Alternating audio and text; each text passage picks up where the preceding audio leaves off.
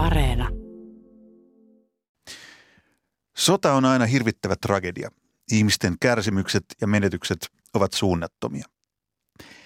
Noiden ensisijaisten ja tärkeimpien asioiden lisäksi sodan vaikutukset ulottuvat lähes jokaiselle elämänalueelle tavalla tai toisella. Urheilu ei tietenkään ole maailman tärkein asia, se on kaikille selvää, mutta se kuuluu niihin asioihin, jotka nyt nousevat jopa yllättävän isosti esille. Venäjän sotatoimet Ukrainassa ovat saaneet länsimaat langettamaan Venäjälle pakotteita, ja niissä urheilulla on oma merkittäväkin roolinsa. Huippurheilu, se on ollut Venäjän vallankäytön väline vuosikymmenten ajan. Vladimir Putinin on annettu isännöidä merkittävimpiä urheilutapahtumia, kuten olympialaisia ja jalkapallon arvokisoja. Venäläinen raha on näihin päiviin asti kelvannut ihan kaikille. Suomeen Putinin lähipiiri on urheilun keinoin vaikuttanut Helsingin jokerien kautta vuodesta 2014 lähtien. Oligarkit ovat maksaneet jokerien kymmenien miljoonien eurojen tappiot ja vastineeksi ovat saaneet PR Helsinkiläisseuran pelaamisesta Putinin alulle paremmassa liigassa. Ja Helsingin Areena. Se on Putinin lähipiirin osaomistama ja hallinnoima. No, mitä kaikkea seuraa nyt, kun Venäjä ollaan sulkemassa kansainvälisestä urheilusta kokonaan pois? Kuinka paljon urheilun pakotteilla on mahdollista vaikuttaa? Ja mikä kaikki nyt muuttuu? Keskusteltava riittää. Tervetuloa urheiluulluihin yleurheilun päällikkö Joose Palonen. Kiitos. Ja tervetuloa Ilta-Sanomien erikoistoimittaja Pekka Holopainen. Kiitos. Niin jos joku nyt vielä miettii hetkenkin, että urheilua ja politiikkaa ei pidä sekoittaa toisiinsa, niin nyt voidaan ihan viimeistään unohtaa tämän kaltainen höpötys. Joose Palonen. No kyllä, kyllä se näin on, että tämähän on kulunut, kulunut sanan, sanonta, että urheilua ja politiikkaa ei pidä sotkea keskenään. Ensinnäkin se on poliittinen kannanotto. Joku haluaa, aina kun joku sanoo, että urheilu ja politiikkaa ei pidä sotkea toisiinsa, niin se, se on politiikan tekemistä. Sillä joku haluaa tehdä politiikkaa tällä lausunnolla.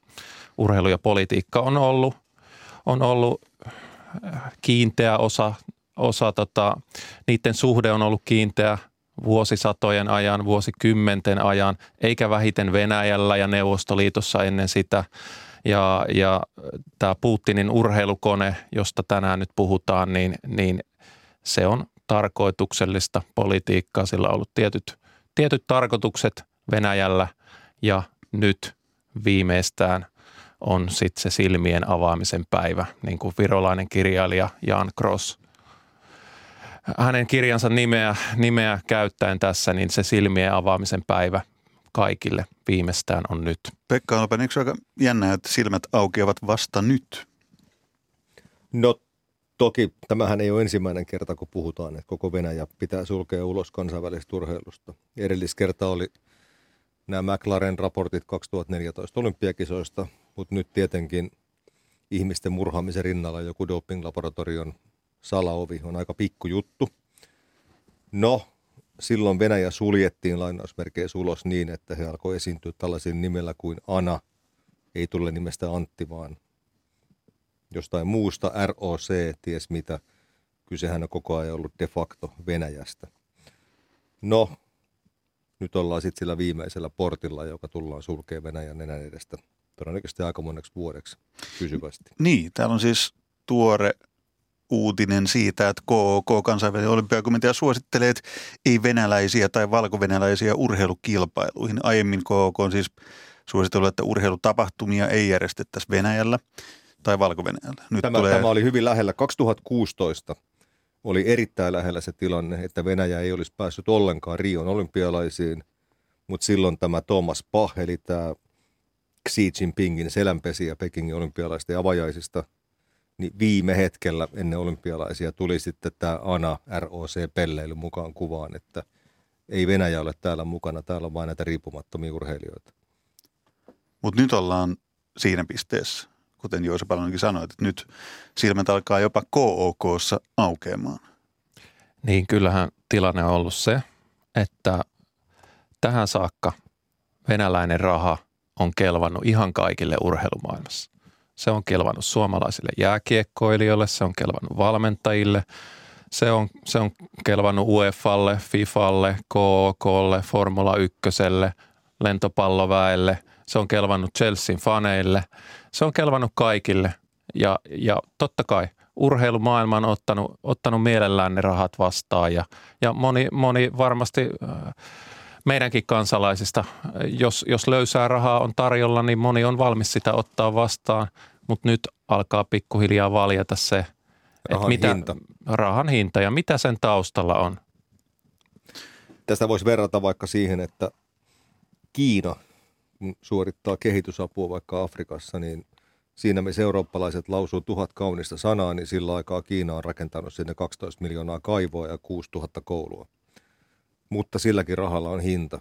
Ja nyt, nyt konkreettisesti se, mikä on venäläisen urheilurahan hinta. Niin, toi on äärimmäisen mielenkiintoista ja tosiaan toi silmien aukeaminen, niin se näkyy nyt ja se näkyy nyt varmaan laajemmin kuin koskaan. Pekka Holopainen, onko historiassa niin kuin viittasit jo siihen, jos haetaan perspektiivien taustaa, niin on monta kertaa aiemminkin ollut niin, että vastaavanlainen niin boikotti tai pakotteet tai muut on ollut, mutta ei koskaan tässä laajuudessa tai mittakaavassa. Siis suoraan sanoen olen, vaikka tosiaan mulla on perspektiivi pitkältä ajalta, niin mä olen jopa hämmentynyt siitä, että millä voimalla tämä urheilupakotteiden mattopommitus nyt tulee Venäjän ylle.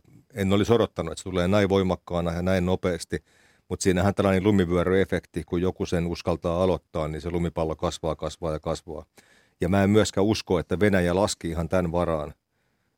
Ja nyt tässä on viimeinen mohikaani, joo, se on tämä FIFA, joka edelleen sinnikkäästi pitää kiinni siitä, että Ruotsi, Tsekki, Puola, Venäjä, yksi näistä neljästä hän pelaa MM-kisoissa, niin nyt se näyttäisi olevan Venäjä, koska muuten ei suostu pelaa sitä vastaan, mutta enpä usko, että näin Niin kansainvälinen, kansainvälinen jalkapalloliitto FIFA on siis käytännössä ainoa toimija. Ja kansainvälinen lentopalloliitto, No, joka totta muuten myös. ainakin vielä on järjestämässä MM-kisoja Venäjällä, mutta Mut jos, siellä on, jos siellä on sitten vaan Tuomas Sammelvuo Venäjä ja Pohjois-Korea, niin tuskin ne tulee saamaan statusta. Joo, ihan, ihan tuoreimmat tiedot Reutersilta kertoo, että FIFAkin olisi vahvistamattomat tiedot. Että kyllähän paine on nyt on aivan valtava, niin kuin Pekka tuossa sanoi, että, että se, on, se on lumivyöry ja, ja uskon, uskon on itse myöskin, myöskin ihan varma, että ihan tätä Vladimir Putin ei odottanut. No moni politiikan analyytikko, tässähän ei ole vain urheilusta kyse näissä pakotteissa, vaan, vaan pakotteita tulee joka puolelta ja länsimaat on ollut alun ehkä muutamien ensimmäisten päivien hitauden jälkeen nyt sitten viikonloppuna on saatu kasaan todella voimakkaita taloudellisia pakotteita Venäjää vastaan. Ja, ja siitä on paljon spekuloitu, oliko, osasko Venäjä odottaa. Se, mitä mä uskallan sanoa, on se, että näin laajoja urheilupakotteet, se on tässä isossa kuvassa tietysti pieni ja ei kauhean merkityksellinen asia, mutta kuitenkin urheilu on näkyvä, näkyvä osa yhteiskuntaa, niin ainakaan urheilussa en usko, että Venäjä ja Putin odotti näin tiukkaa reaktiota. Juuri sen takia, niin kuin Pekka sanoi, aiemminkin on kaikki on ratkennut ja on, on, sit, on, on vähän niin kuin vitsaa annettu, annettu selkää, mutta sitten sen jälkeen on pikkusen taputeltu, että, että, Ja että tulkaas nyt kuitenkin niin, mukaan. tulkaa nyt kuitenkin, että ei tämä nyt sitten, annetaan teille vähän, vähän sanktiota, mutta ei nyt sen suurempaa. Tässähän osaselitys on se, että ei nyt Suomen talvisotaa vielä verrata, kun toivottavasti tämä ei kestä 105 päivää, mutta että Ukraina kansa on näyttänyt, laittanut itse asiassa likoon aika sankarillisella tavalla, mikä tietenkin myös kansainvälisessä yhteisössä on tehnyt vaikutuksen. Että nyt kaikilla tavoilla pitää tukea sitä heidän taisteluaan. Ja sitten toisaalta Joosa sanoi, että urheilu on pisara meressä tässä, mutta presidentti Putinhan on kaikin tavoin osoittanut ja näyttänyt, että urheilun menestystä tavoitellaan siinä maassa keinolla millä hyvänsä, ja se on valtava kansallinen imagotekijä, joten kyllä sinnekin ne pakotteet pitää kohdistaa, koska tiedetään, että siellä ne sattuu ja tuntuu. Niin joo, sä paljon sä mainitsit sen Vladimir Putinin urheilukoneen. Sä oot seurannut, tutkinut sitä Venäjän urheilu ja tämän Putinin koneen, urheilukoneen taustoja niin toistakymmentä vuotta. Ja kun vielä kansainvälinen politiikkakin on tuttu, niin avaat tämä semmoiselle, joka ei tiedä. Nyt kun meidän kaikkien silmät aukeaa, niin Vladimir Putinin urheilukone. Mistä ja miksi, just tämä minkä Holopainen otti esille, että miksi urheilu on niin merkittävä Vladimir Putinille?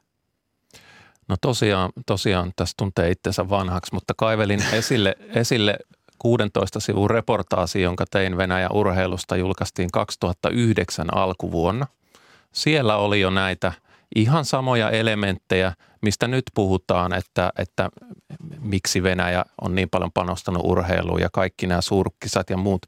Silloin jo oli näkyvissä kaikki nämä asiat. Ja, ja se yhteys sinne kaikkein kovimmalle huipulle, eli henkilökohtaisesti presidentti Vladimir Putinin.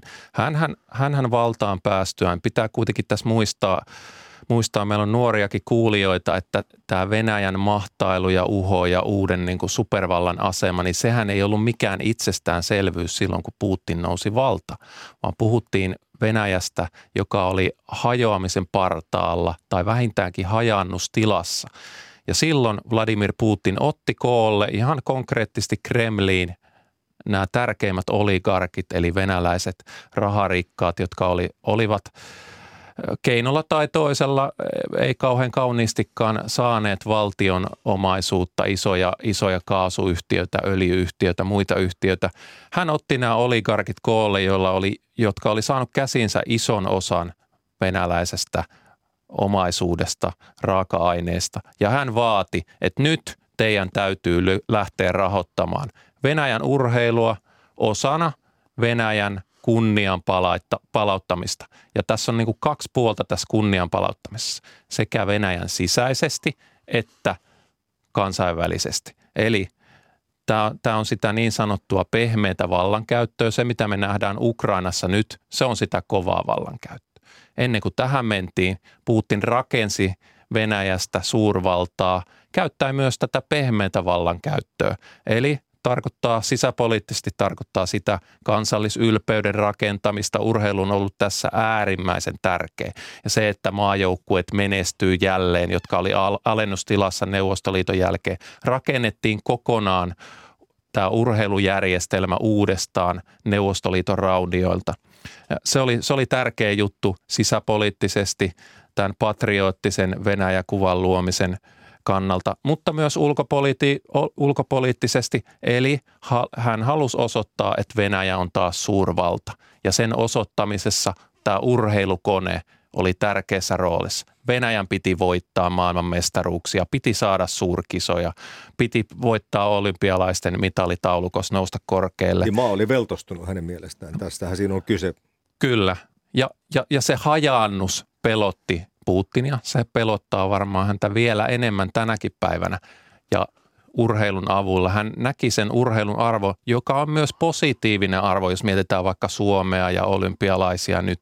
Se yhdistää kansaa – se, se, se voi olla positiivista, mutta se voi olla myös negatiivista, kun sitä käytetään väärin tarkoituksiin. Et, et, et, et, ja, ja siis ihan konkreettisesti hän palkkasi ää, punakoneen legendaarisen puolustajan Jatsislav Fetisovin urheiluministeriksi. Haastattelin häntä silloin. Hän oli kuusi vuotta silloin rakentanut tätä konetta vuonna 2008, kun häntä haastattelin. Ja sinä aikana Venäjän urheilubudjetti – tuhatkertaistui. Näistä Neuvostoliiton aikaisista, kun Neuvostoliitto hajosi silloin 90, noin 30 vuotta sitten, niin näistä parhaista valmentajista moni lopetti, moni alkoholisoitu, moni muutti ulkomaille. Siinä oli sellainen lievä sekannuksen ja hajannuksen tila. Ja sitä juuri siihen ilmiöön Putin sitten tarttu näiden olikarkkien rahoilla. Ja oletan, että siinä pöydässä kauheasti ei nikoteltu, että pitäisikö nämä kymmenykset nyt maksaa tähän urheiluun vai ei. No kaikki, kaikki tietää, miten kävi niille muutamille oligarkeille, jotka eivät suostuneet tähän. Kun hän otti ne oligarkit koko, kaikki ei lähtenyt siihen. Mihail Hodorkovski on varmaan se Niin, se tunnetuin se esimerkki tunnetuin siitä, esimerkki. mitä on voinut tapahtua. Tässä ja aika sit, hyvin piirretään. Jos mä kerron yhden niin, esimerkin kerro. vielä, että 2002 tämä kone oli jo käynnistetty. Oli Salt Lake City olympiakisat. Siellä venäläiset hiihtäjät Olka Danilova, Larisella Suuttina, molemmat saavutti kultamitalin, ää, molemmat kärähti veridopingista, niin kun tämä olympiajoukkue palasi Moskovaan, niin samaa punaista mattoa pitkin nämä rouvat meni Kremliin kuin kaikki muutkin.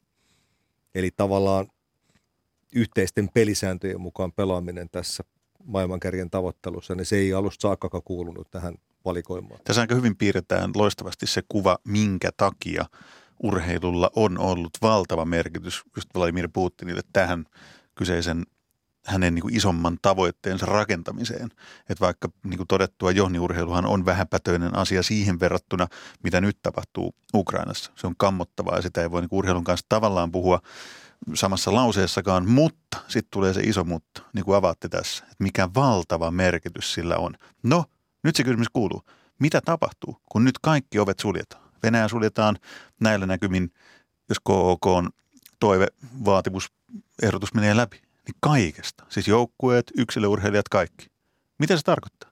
Mulla on villi ajatus, eli on olemassa tämmöisiä rogue states, roistovaltioita, joitakin, niin varmaan tulee joku tällaiset heidän omat lainausmerkeissä olympialaisensa. Eli mä en usko, että tämä, tästä huolimatta tätä kilpailujärjestelmää, valmennusjärjestelmää nyt pääsetään rapautumaan. Vaikka tämä tilanne saattaa elää ties miten monta vuotta, niin joskus se Venäjä sieltä palaa ja mä en usko, että se palaa sieltä kovin suuressa heikkouden tilassa kaikesta huolimatta. Puhutaan myöhemmin kohta siitä lisää, että mitä sitten tapahtuu. Kurkistellaan vähän tulevaan, tulevaankin, että mitä sitten jos, mitä sitten kun. Mutta tähän väliin otetaan uusi näkökulma keskusteluun, nimittäin kirjailija Minna Lindgren ei tällä kertaa pakinoi tietenkään, koska asia on sen verran vakava, mutta hän on tehnyt pamfletin. Kuunnellaan, mitä Minna Lindgren siinä sanoo. Huippuurheilu on politiikkaa. Se on syntynyt sotilaiden harjoituksena ja levinnyt kansainvälisen diplomatian keinona. Mitä suurempi on urheilun saama yhteiskunnallinen huomio, sitä merkittävämmästä taloudellisesta ja poliittisesta välineestä on kyse. Se, että urheilu on yleisölle puhtaasti viidettä, ei poista sen muita yhteiskunnallisia merkityksiä päinvastoin aina on massojen mieliin vaikutettu viihteen keinoin, koska sen vaarallisempaa ja tehokkaampaa propagandaa tuskin on. Urheiluun liittyvästä harmaasta taloudesta, rahanpesusta ja ihmisoikeusrikkomuksista kertoo eniten sen asema diktaattorivaltioissa. Ne ovat 2000-luvun kansainvälisen urheilun päänäyttämöitä, ja kun tarpeeksi maksetaan, diktaattori pistää pystyyn talviolympialaiset trooppiselle ilmastovyöhykkeelle vain näyttääkseen taloudellisen ja poliittisen mahtinsa. Urheilu on diktaattoreille keskeinen vallan väline. Urheilun sekavalla sotatantereella yksittäinen urheilija on yleisön silmissä viaton soturi ja isänmaansa sankari, joka edustaa atleettisuudessaan tuhatvuotista ihmisihannetta. Mutta urheilija ei ole sotilas. Urheilija ei tapa, eikä hänen pitäisi sokeasti tehdä mitä käsketään, sillä hänellä on oikeus omiin ajatuksiin ja päätöksentekoon toisin kuin sotilaalla. Viime aikoina sosiaalisen median voima on riisunut monia valheellisia verhoja urheilulta ja nostanut ihmisoikeuskysymykset, syrjinnän, ahdistelun ja painostuksen käytännöt yleisön tietoisuuteen.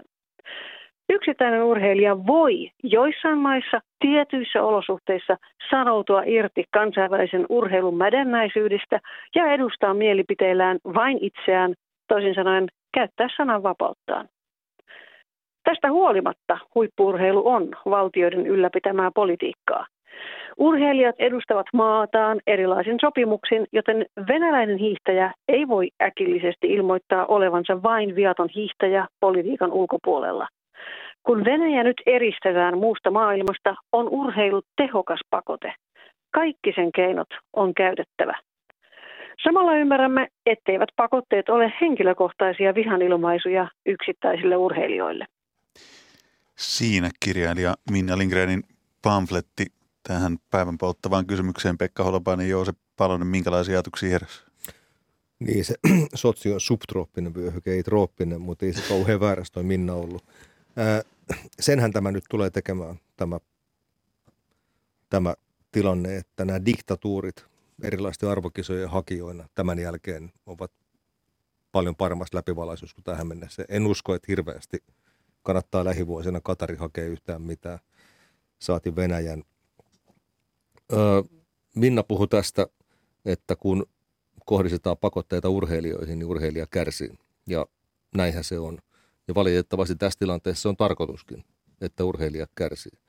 Ja nyt mä haluan valitettavasti laventaa tämän keskustelun koskemaan myös isänmaatamme Suomea ja sitä, että mitä meidän pitäisi ajatella KHL tällä hetkellä pelaavista suomalaisista jääkiekkoilijoista, saati niistä, jotka palaavat sinne ensikaudeksi mahdollisesti pelaamaan. Joo, iso, iso kysymys. Joo, oma mielipiteeni on se, että tällä kaudella sieltä poistuminen tuosta vaan nyt voisi olla jopa pelaajille henkilökohtainen turvallisuusriski. Mutta jokainen, joka sinne ensi kaudeksi palaa pelaamaan tai valmentamaan, pitää ehdottomasti sulkea esimerkiksi maajoukkueen kelpoisuuden ulkopuolelle välittömästi. Joo, se Palonen, mitä sanot? KHL ollut isosti tapetilla. Olympiavoittaja joukkueen runko. Kyllä, myös Suomessa, koska jos mä tästä studion ikkunasta kurkistaisin just oikeaan suuntaan, niin näkisin jokereiden KHL-seuran, ehkä tu- kohta entisen KHL-seuran. Tarkoittaa sitä, että suomalaiset hallin. pelaajat ovat Putinin tähän veriseen sotaan johtaneen politiikan suoria taloudellisia hyötyjiä. Ei siitä tarvitse enempää väitellä. Niin, kyllähän, kyllähän tilanne on nyt se, että tämä on, tämä on sellainen, tämä on tosiaan, tämä on se silmien avaamisen päivä ja nyt kaikki joutuu ottaan tähän asiaan kantaa niin urheilun ulkopuolella kuin myöskin urheilussa. Halus tai ei. Halus tai ei. Mm. Ja, ja, ja tämä reaktio, kuten Pekka aikaisemmin sanoi, on ollut yllättävänkin voimakas jo nyt. Jopa sellaiset tahot, jotka ei ole aikaisemmin – et me ollaan nyt ihan rehellisiä, että, että vaikkapa Katarin jalkapallon MM-kisat Katarissa, jotka myöhemmin tänä vuonna on tarkoitus pitää. Kaikki on tiennyt jo pitkä, jo vuosia, että korruptio aiheutti sen, että ne kisat sinne myönnetään. Siinä ei muutenkaan mitään järkeä. Siinä maassa ei ole yhtään jalkapallokulttuuria – kisat pelataan väärään aikaan niin kuin jalkapallokalenterin kannalta, mutta silti ei ole mitään tehty. Eli tavallaan näitä isoja asioita ei ole tapahtunut, mutta nyt yhtäkkiä tapahtuu ja tapahtuu paljon tosiaan KOK on linjannut tänään, että, että kaikki venäläiset joukkueet ja urheilijat pitää sulkea kansainvälisestä. On suositellut, se on vielä suositus, jokainen lajiliitto, kansainvälinen lajiliitto joutuu tähän ottaan kantaa. Tällä hetkellä, kun me tehdään tätä lähetystä, niin puolen tunnin päästä on alkamassa kansainvälisen jääkiekkoliiton kokous, jossa pitää ottaa kantaa, voiko Venäjä, Valko-Venäjä – tulla Suomeen, Tampereelle, Helsinkiin pelaamaan jääkiekko MM-kisoja tänä keväänä vai ei? Ja se vastaus on varmasti niin kuin joka tapauksessa ei, koska edes FIFalla – siis mädännäisistä mädännäisimmällä mm, kansainvälisen jalkapalloliitolla, niin joka tietää, niin kuin, että mitä korruptio todellisuudessa tarkoittaa. Niin jopa sieltä on nyt tullut ilmeisesti vähän sen suuntaisia, että hetkinen, että mm-hmm. Venäjää, nyt, niin, että Venäjää nyt. ei ehkä sittenkään otettaisi niin. mukaan jalkapallon paine, mm paine, paine, paine, on ihan paine, paine on kova ja tietysti jääkiekko kiinnostaa kiinnostaa myös Suomessa ja on kiinnostavaa nähdä se kansainvälisen jääkiekkoliiton päätös. Sitä kovasti odotetaan. Suomi, Ruotsi, Tsekki, Latvia, Sveitsi, kaikki on sanonut, että ei mitään asiaa. Eli kyllä näillä kannanotoilla näillä on tosi suuri vaikutus. Se vaikuttaa sinne Venäjälle. Venäläiset eh, venäläisethän on siitä hankalassa asemassa, että heidän mediassaan ei ole sallittua kertoa totuutta siitä, mitä Ukrainassa tapahtuu. Venäjällä ei saa mediassa puhua hyökkäyksestä, ei saa puhua sodasta. Eli venäläiset laajasti ottaen eivät tiedä tästä, siitä, mitä tapahtuu Ukrainassa. Joo, ja, ja urheilu on yksi tapa kertoa, kertoa myös siitä, että, että, että Miksi meidät Kyllä venäläiset ihmettelee sitten, että miksi Venäjä ei voi pelata mm. jääkiekon MM-kisoissa. Kyllä sitä aletaan sitten ihmetellä. Tai jalkapallon MM-kisoissa. Mm. Nämä, nämä on sen takia... Kielimuuri estää myös vuoropuhelua tehokkaasti. Just, ja, ja sensuuri ja, ja se, että siellä kielletään nyt sosia, niin kuin amerikkalaislähtöisten sosiaalisten median, median alustojen käyttöä ja rajoitetaan, rajoitetaan sitä tiedonpääsyä ja 80 prosenttia venäläisistä heille pääasiallinen uutisväline on television ykköskanava, joka suoltaa Se on suoraan kanava. sanottuna valtiollista propagandaa. Ja sen takia nämä urheilu, urheilu voi konkretisoida venäläisille sen, että nyt on oikeasti menty sen tietyn rajan yli meidän länsimaisten – ja maailmalta, maailmalta niin kuin muidenkin ihmisten mielessä. Et sen takia se on tärkeää. Mutta se mikä, se, mikä tässä on pakko huomioida, mietin aina niin kuin yksittäisen ihmisen näkökulmaa tässä meidän aihepiirissä, meidän urheilussa, niin kuin yksittäisen urheilijan näkökulmaa. Nyt me ollaan nähty ja kuultu venäläisurheilijoiltakin joku siltä jo kannanottoja, niin kuin sodan vastaisia kannanottoja. Joo, mutta aika uhmakkaitakin kannanottoja. Kyllä, ja, ja todella voimakkaita sellaisia. Jos mä mietin, että mä olisin venäläisurheilija, joka vastustaisi sotaa ja nostaisi käden pystyä ja sanoi, että hän ei hyväksy tällaista. Ja sitten sen jälkeen se yksilöurheilija, sitten ei saisi kuitenkaan urheilla missään sen jälkeen. Paul, Niin onhan se... Paul Suunovi kanssa Suomi saisi sen viestimitalin. on, onhan se, mutta onhan se siis todella, todella niin kuin yksilölle vaikea tilanne ja siinä tullaan Mutta sitten mä mietin sit jotain lapsi, leimanneeksi sellaisia, jotka eivät ole, jotain sanoutuneet kohti, irti siitä. jonkun raja-asemaa kohti valtavat lapset Ukrainassa versus jonkun ampumahiihtäjä kärsimykset Venäjällä, niin anteeksi Se on vaan. totta. Se on totta. Ei paljon ja, se, ja se paalutettiin tässä, että paalutetaan moneen kertaan, että nämähän eivät ole siinä mielessä niin kuin vertailukelpoisia asioita. Joo. Nyt tarkastelimme asiaa sen urheilun avaimerejen kautta. Ja onko nyt sitten ainoa vaihtoehto se, että ei venäläisiä, ei venäläisjoukkueita niin kuin mihinkään, Ei mihinkään. kansainväliseen kisaan. Ei ky- minnekään. niin kyllä itse olen myös sitä mieltä, että Venäjä täytyy sulkea kansainvälisestä urheilusta kokonaan. Ja, ja, mutta niin kuin sanottiin, niin se on helppoa, että su- suljetaan kaikki joukkueet pois. Se on ihan selvä ja se, tällaiset kikkailut, että se on Venäjän olympiakomitean joukkue tai Venäjän. Sekin Niin kuin. FIFA, FIFan Mm. ensireaktio oli tämä, että Venäjän, he pelaavat sitten Venäjän jalkapalloliiton nimissä, niin, niin ei, eihän, eihän se ole oikeasti sitä sulkemista pois. Kaikki, kaikki Venäjän joukkueet pitää, pitää sulkea pois. Se on, se on selkeä. Mutta yksittäisten urheilijoiden on, on, on sitä mieltä, sitä mieltä että, että myöskin, myöskin niin kuin urheilijat, jotka nimenomaisesti edustavat Venäjää, että Venäjän hiihtoliiton joukkue vaikkapa, sen joukkueen voi hyvinkin sulkea pois kisoista. Mutta sitten tullaan niin kuin, tullaan niin kuin vaikeampiin kysymyksiin sitten, että, että sanotaan nyt, ja mä nostan hattua jokaiselle venäläiselle urheilijalle, joka on ottanut kantaa tähän asiaan, on, on tehnyt sodanvastaisia näyttäviä, ää, näyttäviä lausuntoja. Se vaatii, se vaatii nimittäin aivan uskomatonta urheuttajavoimaa uskaltaa sanoa ääneen. Juuri näin, juuri näin, koska niin kuin Minna sanoi tuossa tuossa kolumnissaan, niin, niin urheilija ei ole sotilas. Nä- Näinhän me ajatellaan täällä lännessä ja varsinkin amerikkalaiset urheilijat on vahvasti käyttänyt sananvapautta ja meillä Team Sparv ottanut tähänkin kantaa ja monet urheilijat alkaa olla valveutuneita, mutta kyllä Venäjällä se urheilija on ollut sotilas.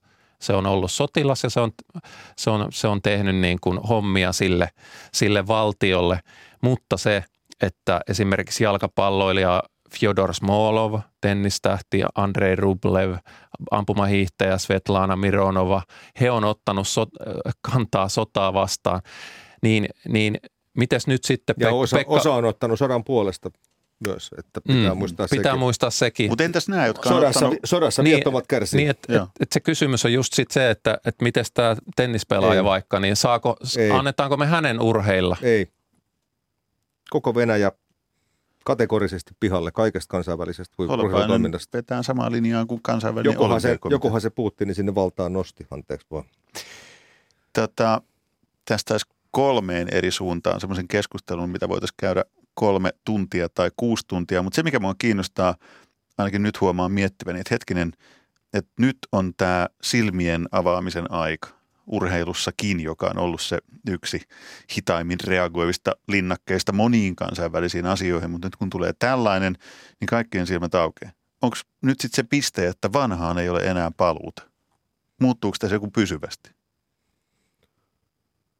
Öö, Tuommoinen pieni kysymys. en usko. Siis, Mä uskon, on että Venäjän suhteen, suhteen muuttuu, että ei ole paluuta siihen entiseen, siihen pehmeän vallan, kukaan ei enää usko siihen pehmeeseen vallankäyttöön samalla tavalla niin kuin on uskonut. Eli esimerkiksi niin kuin KHL ja Jokerit, että ostetaan tuommoinen seura, maksetaan niiden kulut ja sitten hankitaan toi niiden hieno halli meidän niin kuin hallintaan. Että sitäkö ei enää? Mä en, mä en henkilökohtaisesti usko, että suomalaiset haluaa mennä katsomaan niin kuin Putinin propagandanäytöstä tonne, tonne tota naapuri, naapuriareenalle. En, en usko. Jotain merkkejä on ollut jo aikaisemmin siitä, mutta, mutta kuitenkin on, on, moni on onnistunut selittämään itselleen, että urheilu, että tämä on vain jääkiekkoa ja tätä ei pidä sotkea politiikkaa. No nyt se argumentti on kuollut. Ei, ei, ei kukaan voi enää ottaa tosissaan sitä – että näillä asioilla ei olisi mitään tekemistä keskenään. Että kyllä mä uskon, että tämmöisen niin kuin Putinin pehmeä vallankäyttö, jossa niin kuin äh, länsimaiset ihmiset kivasti kuluttaa näitä, näitä niin kuin venäläisiä urheilutuotteita, niin, niin, niin Se kyllä loppuu. loppuu. Niin, Pakkohan tästä- sen on loppu. Tämä Rublev Mironova, jotka ovat siis somessa ottaneet kantaa sotaa vastaan, niin tarkoitan sitä, että mikäli me aletaan nyt arvioimaan kunkin venäläisen edustuskelpoisuus urheilussa sen kautta, että ai tämä viittasit tai ikävä juttu, niin se on Niin, sama, loput, se on sama mihinkään. loputon suo, jonka päässä on taas tämä Ana ja Rock ja ties mitä. Niin, niin, niin. että sitten tehdään keinotekoisia ilmaisuja sille, että Venäjä kuitenkin olisi mukana.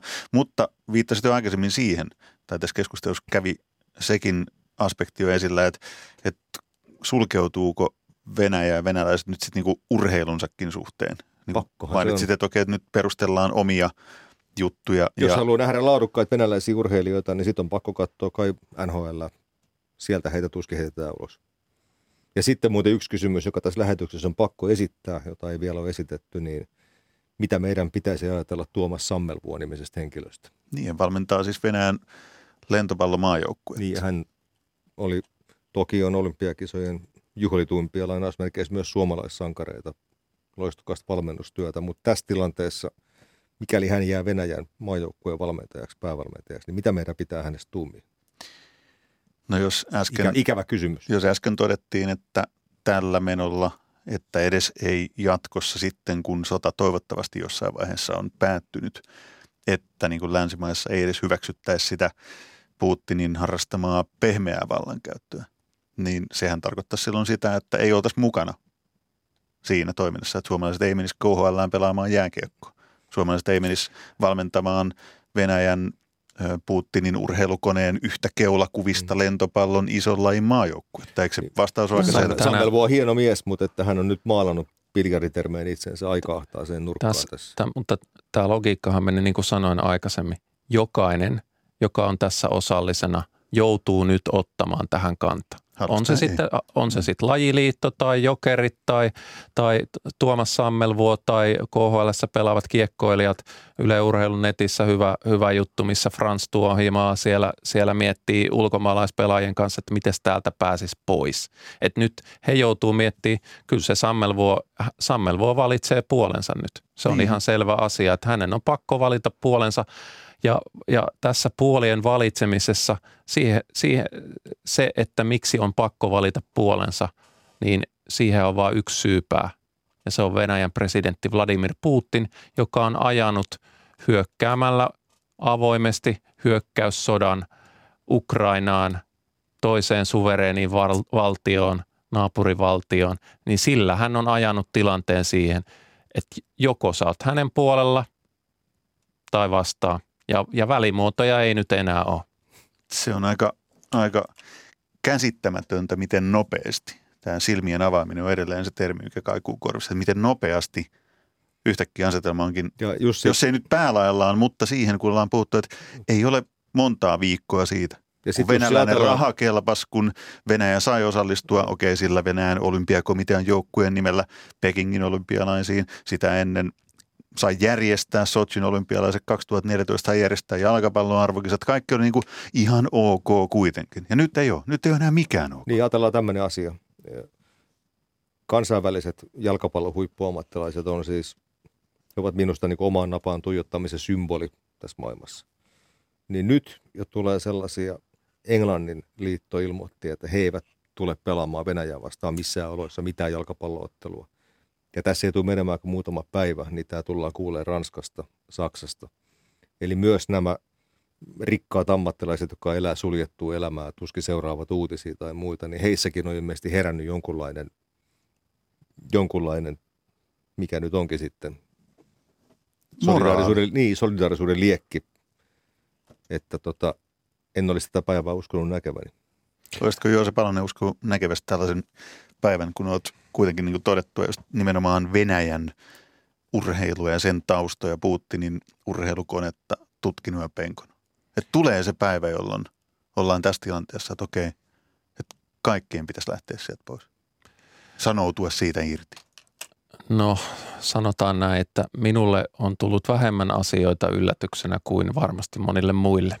Että, että, että nämä kaikki asiat, että minkä, minkälainen tämä Putinin urheilukone on ollut, minkälainen on ollut Putinin, ää, Putinin Venäjä, minkälainen, minkälainen se on ollut. Nämä kaikki asiat on ollut tiedossa. Ja sinä päivänä muistan, kun jo, jokerit myytiin ja halli myytiin venäläisille oligarkeille – sinä päivänä kirjoitin sellaisen kolumnin, jossa kerroin kaikki nämä faktat, että mitä se, kene, missä, missä niin kuin, mihin junanvaunu on menty mukaan ja että siitä ei muuten sitten pois pääse siitä junasta. Että sillä mennään sillä junalla ja siinä, siinä junassa on vain yksi kuski ja jos se juna menee, menee Ukrainaan, niin sitten sinne menee se jokerit mukana – mukana siinä kyydissä. Ja tällä että... kertaa se pääteasema oli kuvakielellä Stalingrad.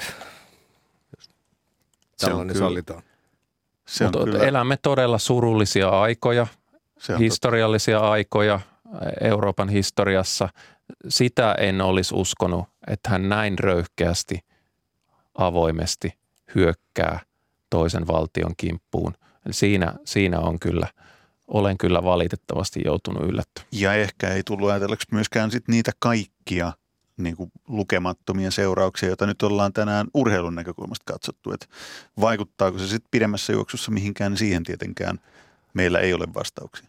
Valta korruptoi, valta tekee vainoharhaseksi, jos on liian pitkään vallassa. Siitä on maailmanhistoriassa huonoja esimerkkejä, siitä on myös urheiluhistoriassa huonoja esimerkkejä, kun on liian pitkään jonkun jonkun valtion päämiehenä tai, tai tota, jonkun urheilujärjestön puheenjohtajana vaikka, niin kyllä sitä korruptiota tahtoo tulla sitten mukaan valitettavasti. Puhuttavaa olisi riittänyt vielä paljon paljon pidemmäskin aikaa, mutta keskustelu takuu varmasti ei lopu tähän, vaan se jatkuu. Kiitos oikein paljon Pekka Holopainen, Joose Palonen. Kiitos. Kiitos. Ja loppuun vielä musiikkia. Nyt tähän ei sovi muuta kuin yksi ainoa kappale ja se on Marvin Gaye, What's Going On. Ymmärrätte varmaan, mistä, mistä on kyse, kun tämän kuuntelette ja kuunnelkaa tarkasti.